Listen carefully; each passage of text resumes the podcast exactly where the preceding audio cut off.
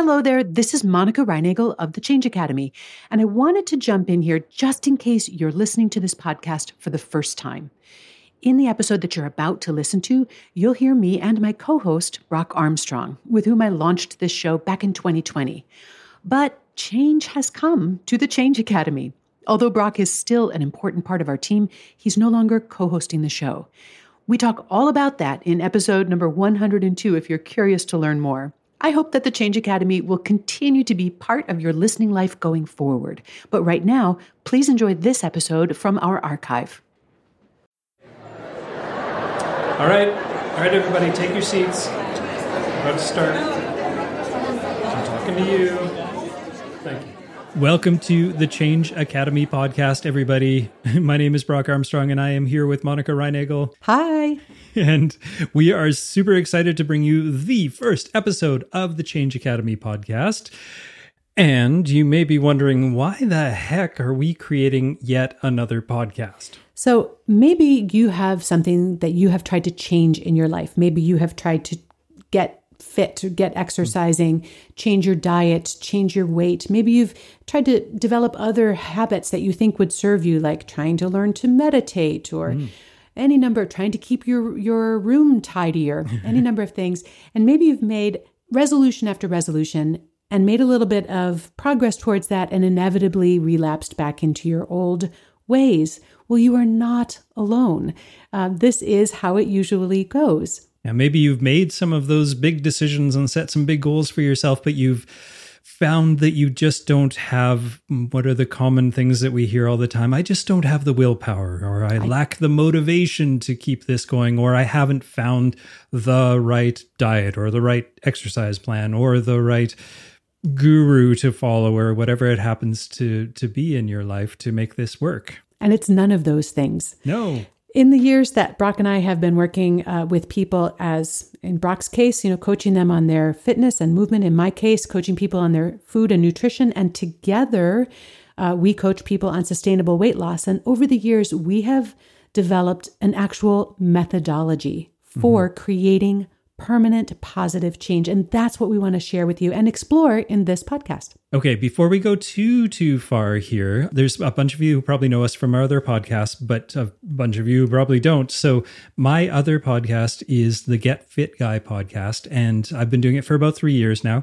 And in that podcast, I cover all things movement and fitness and exercise related and it's a, a very a fairly narrow scope but I'm also a cognitive behavioral therapy practitioner, so that's more what we're going to cover here. And on my side, I've been doing the Nutrition Diva podcast for 12 years now. Whoa. And it is also pretty narrow. I really focus on the science of food and nutrition, how food and nutrients work in the body to create health or sometimes the lack of health.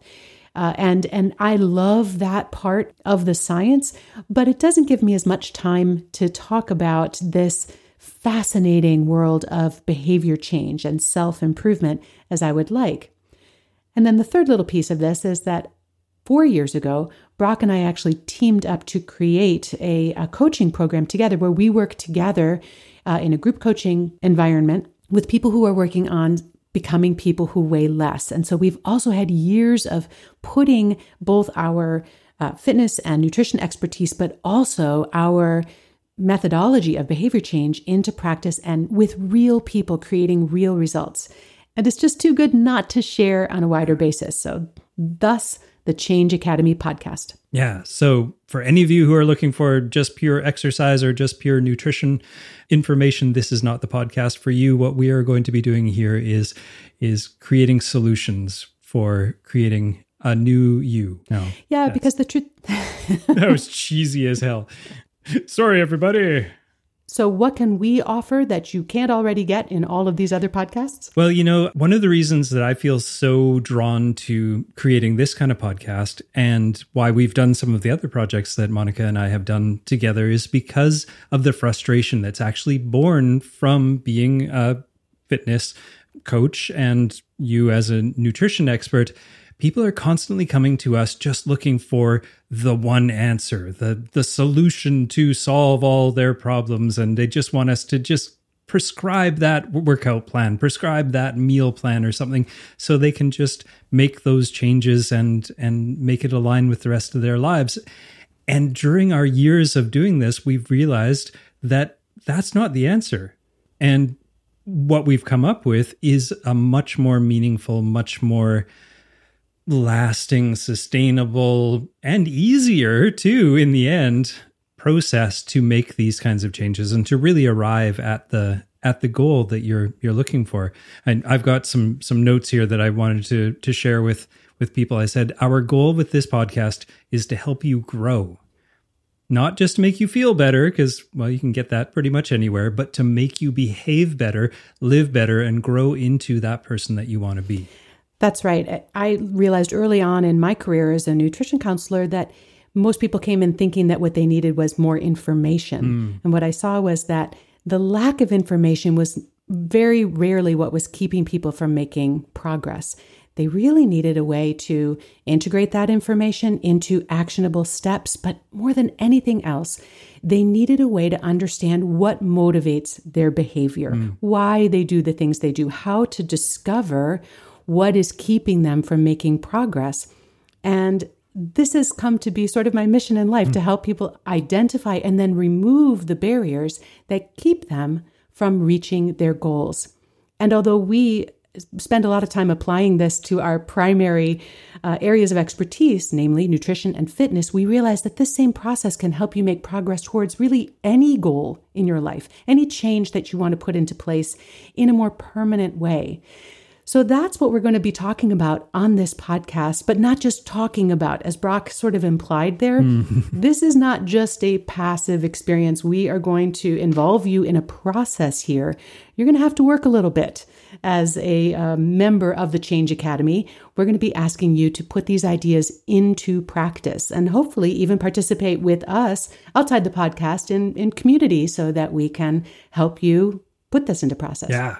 Yeah. I mean, we absolutely believe that everyone has the ability to choose a new set of habits, a new set of thought patterns, and a new set of behaviors. And each episode of this podcast, we're going to examine a different aspect of how to do that. But you're not just going to sit here and listen to us talk about it. You're going to have to put this stuff into practice, like Monica said. So we're going to give you some homework, and we're going to make sure that uh, that you guys can really live where the rubber meets the road kind of thing? Is that that was one of the prototype uh, titles for this podcast at one point. That's exactly right. So we thought that a good way to kick this off would maybe to be giving you an overview of what we think are the essential components to successful permanent behavior change. Mm-hmm. and if any one of these is missing then your then your program is likely to lapse. So we're going to just talk a little bit about these today, what these eight things are. And then over the next weeks, we're going to go much deeper into this and give you a, a, deeper exploration of, of our experience. Between us, we have decades of experience coaching people on these. I always say hundreds of years of experience. hundreds of years, and and so we've worked with a lot of people, and uh, and we want to share that experience with you in this podcast. Yeah. Okay, so I'll list them first. I'll give the the high level just the the eight, and then we'll go into each one in a little bit of detail. Okay, so number one is a reason. Number two is curiosity. Number three is an objective. Number four is a plan. Number five is support. Number six is practice. And I add two more practices in there just to make it sound better. Practice, practice, practice. Number seven, failure.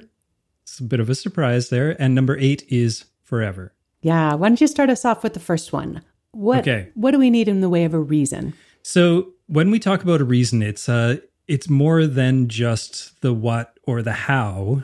It really uh, the reason could be exchanged for the why. Now, I've heard the why being referred to as your north star, and that uh, that analogy kind of goes along the lines of if you ever get lost somewhere along the way, you can always rely on your why, like you would the North Star, to get you back on course. If you're a sailor, perhaps that would make more sense. In cognitive behavior therapy, we talk about the core values and priorities being what drives our decision making in all aspects of life. And if we haven't spent time defining those, or worse yet, if we let somebody else define those for us, which a lot of time we do, then how can we possibly make decisions that get us to where we want to go? So that's that's what I take away for. That's that's my sort of explanation of of the reason. I think you said something really important there when you said that we can't let other people make these decisions for us because sometimes our why for making a change is not truly that we want something, but someone else wants it for us. Mm. And that might be, especially when we're working on health changes, it might be our doctor, our family doctor yeah. has said, look, you got to lose some weight, you got to get in shape. It could be a spouse. Very frequently, I think it's society wants this mm-hmm. change for us, that we see this need to change reflected back to us when we're on social media or consuming any other kinds of media.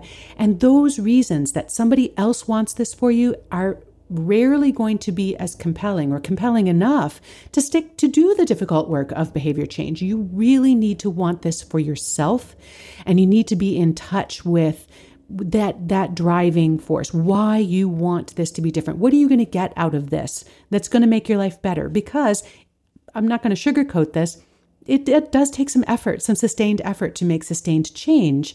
So you're going to need that why to drive you forward.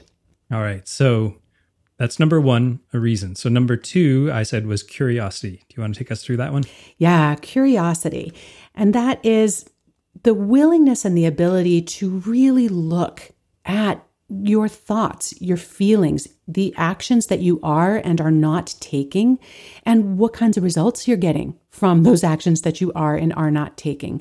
Mm-hmm. Um, sometimes we we want change, but we're unwilling to really take a closer look at the current situation. You know what's happening, or or to really unpack a little bit what's driving our actions or very frequently our failure to act right? Um, and yeah. we we somehow think that our failure to act is just the absence of action. It is actually a choice. It's a choice to not act. It's a choice to remain the same.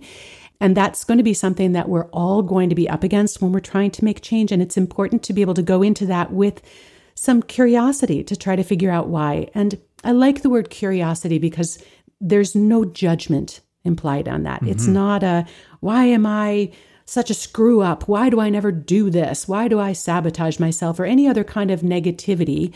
It's really just a, hmm, why is it that mm-hmm. my actions don't always line up with my goals or with my intentions. What's happening here? What's really going on? But curiosity gives us that that kind of open-minded space in which to learn something. And that is where a lot of the magic happens.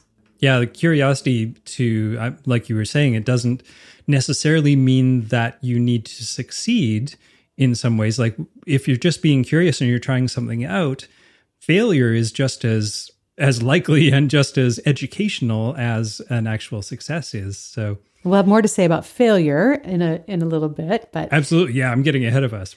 All right, let's jump forward to number three, which is you need an objective. Mm-hmm. Sometimes people frame this as a goal. What's the difference? That's a hard one to do. Let's see if I can do that. Okay, so goals, I would say goals are great markers that you should have along the way, but they're not your end game. Your objective is really more your end game. And that's the way we're framing it anyway here. Because we often forget to ask ourselves the question, then what?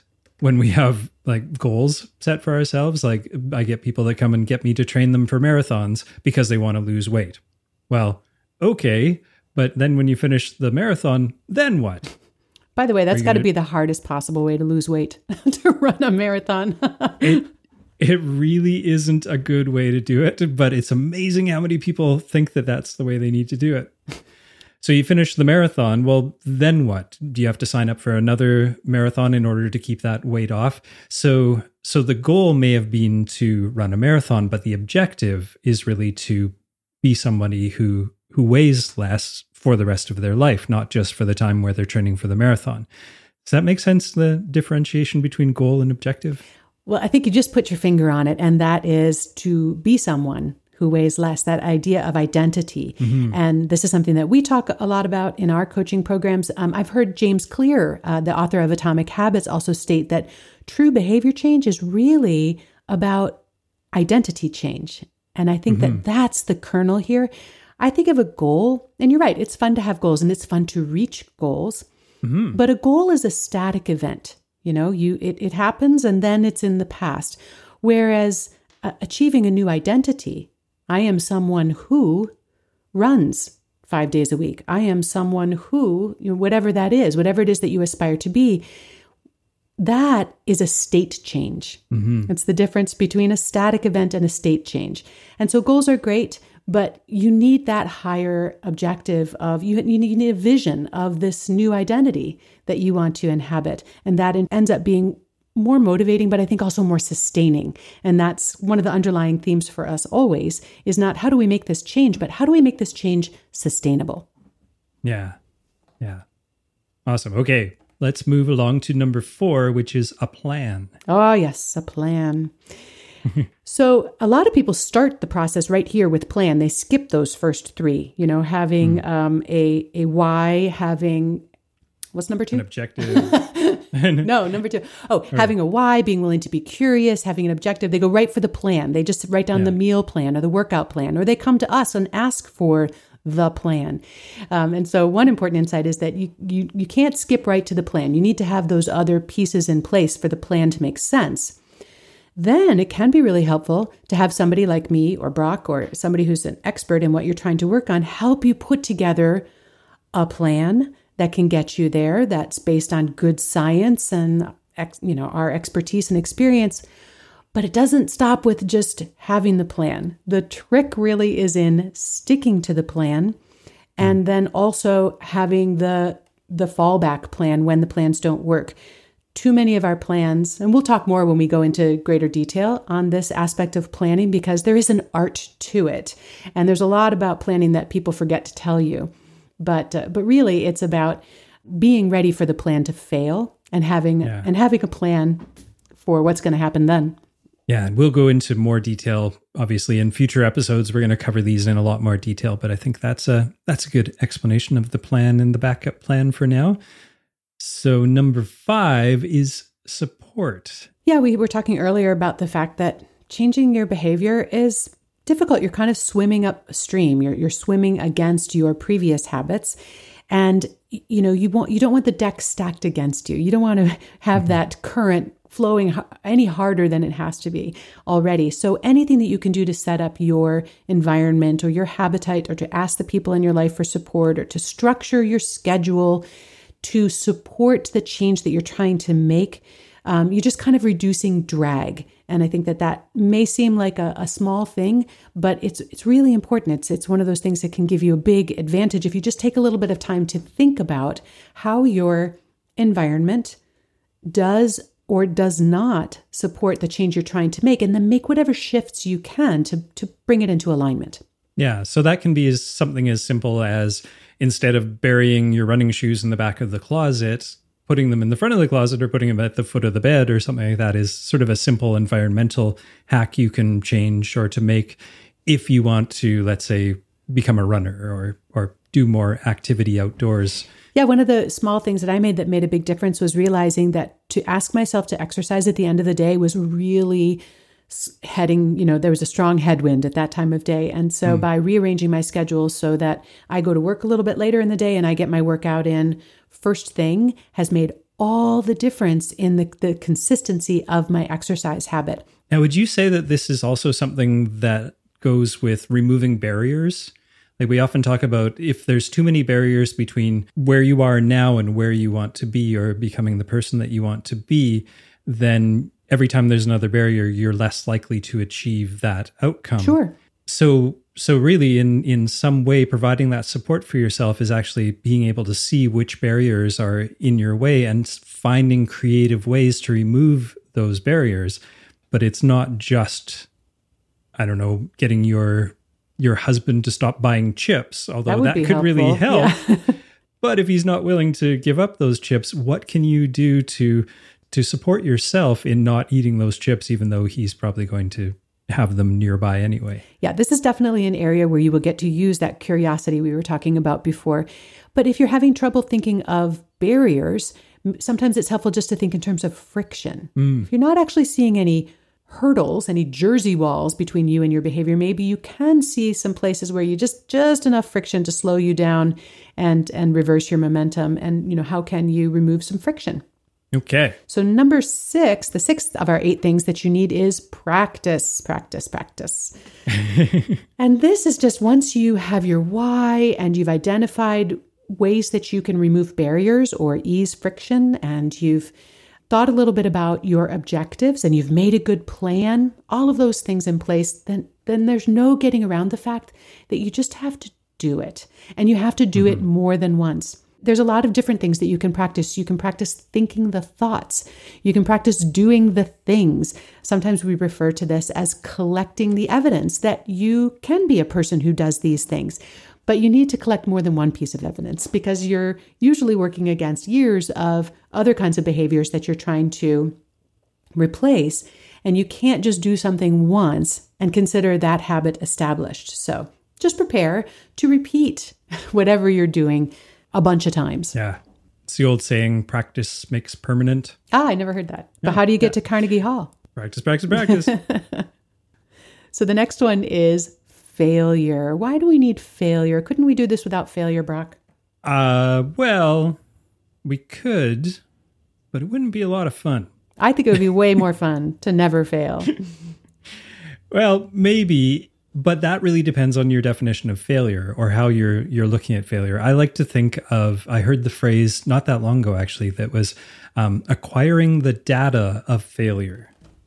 And I really like the way that that frames the this idea because failure can be an emotional roller coaster. It can it it can just be the biggest barrier mm, as we were just talking about that you can encounter. If you if you are derailed by failure then you're not going to you're not going to learn from it and you're not going to be able to push through it. But if you can see it as a data point just see that failure as a as a way to create a better plan or to change your plan or to inform your decisions then it takes all the all the emotion out of it it takes the stigma out of out of the word failure and it really just turns it into to a learning point or a, a, a data point to fuel yeah there's one of those inspirational things that pop up on on instagram you know i either succeed or i learn yes that's that the opposite of success is learning but when you were talking about gathering the the data of failure. It reminded me when my sister's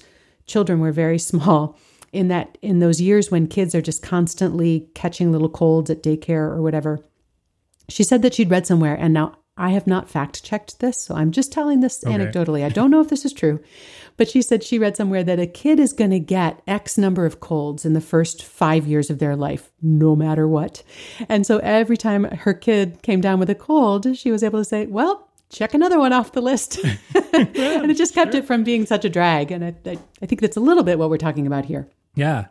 In my experience of coaching athletes, the reason that we keep a lot of really detailed training logs is so when we get to the race day and maybe we don't have the desired outcome of placing or finishing or whatever it happens to be for that individual, we can go back and look at the plan leading up till that point and we can use the the success or the failure in that in that particular race to inform how we then change the the training plan going forward and the failures inevitably give us more information than the successes do because occasionally the successes are well okay, well, nobody else showed up for that race, or it was a total fluke, or whatever. But those failures can really inform how we move forward and where those deficits were in the training plan. And the training plan can be for a marathon or it can be for life. It's, and that's a perfect, really also a perfect example of the difference between a goal and an objective. Because if your mm. goal is to run the race or to win the race and you don't finish the way you want to, then you fail to meet your goal and game over. But if your identity mm. is to be someone who is always becoming a better racer, yeah then that identity remains intact and that disappointing result becomes uh, you know a necessary data point that helps you achieve that identity. Awesome. Yeah. Perfect. Okay what's our next one? Our last one. Next one. Oh our last one. Oh wow we got to the end already. Okay so number eight is forever. Forever. This is the eighth thing you need for sustainable positive change is you need forever because there is actually no finish line here.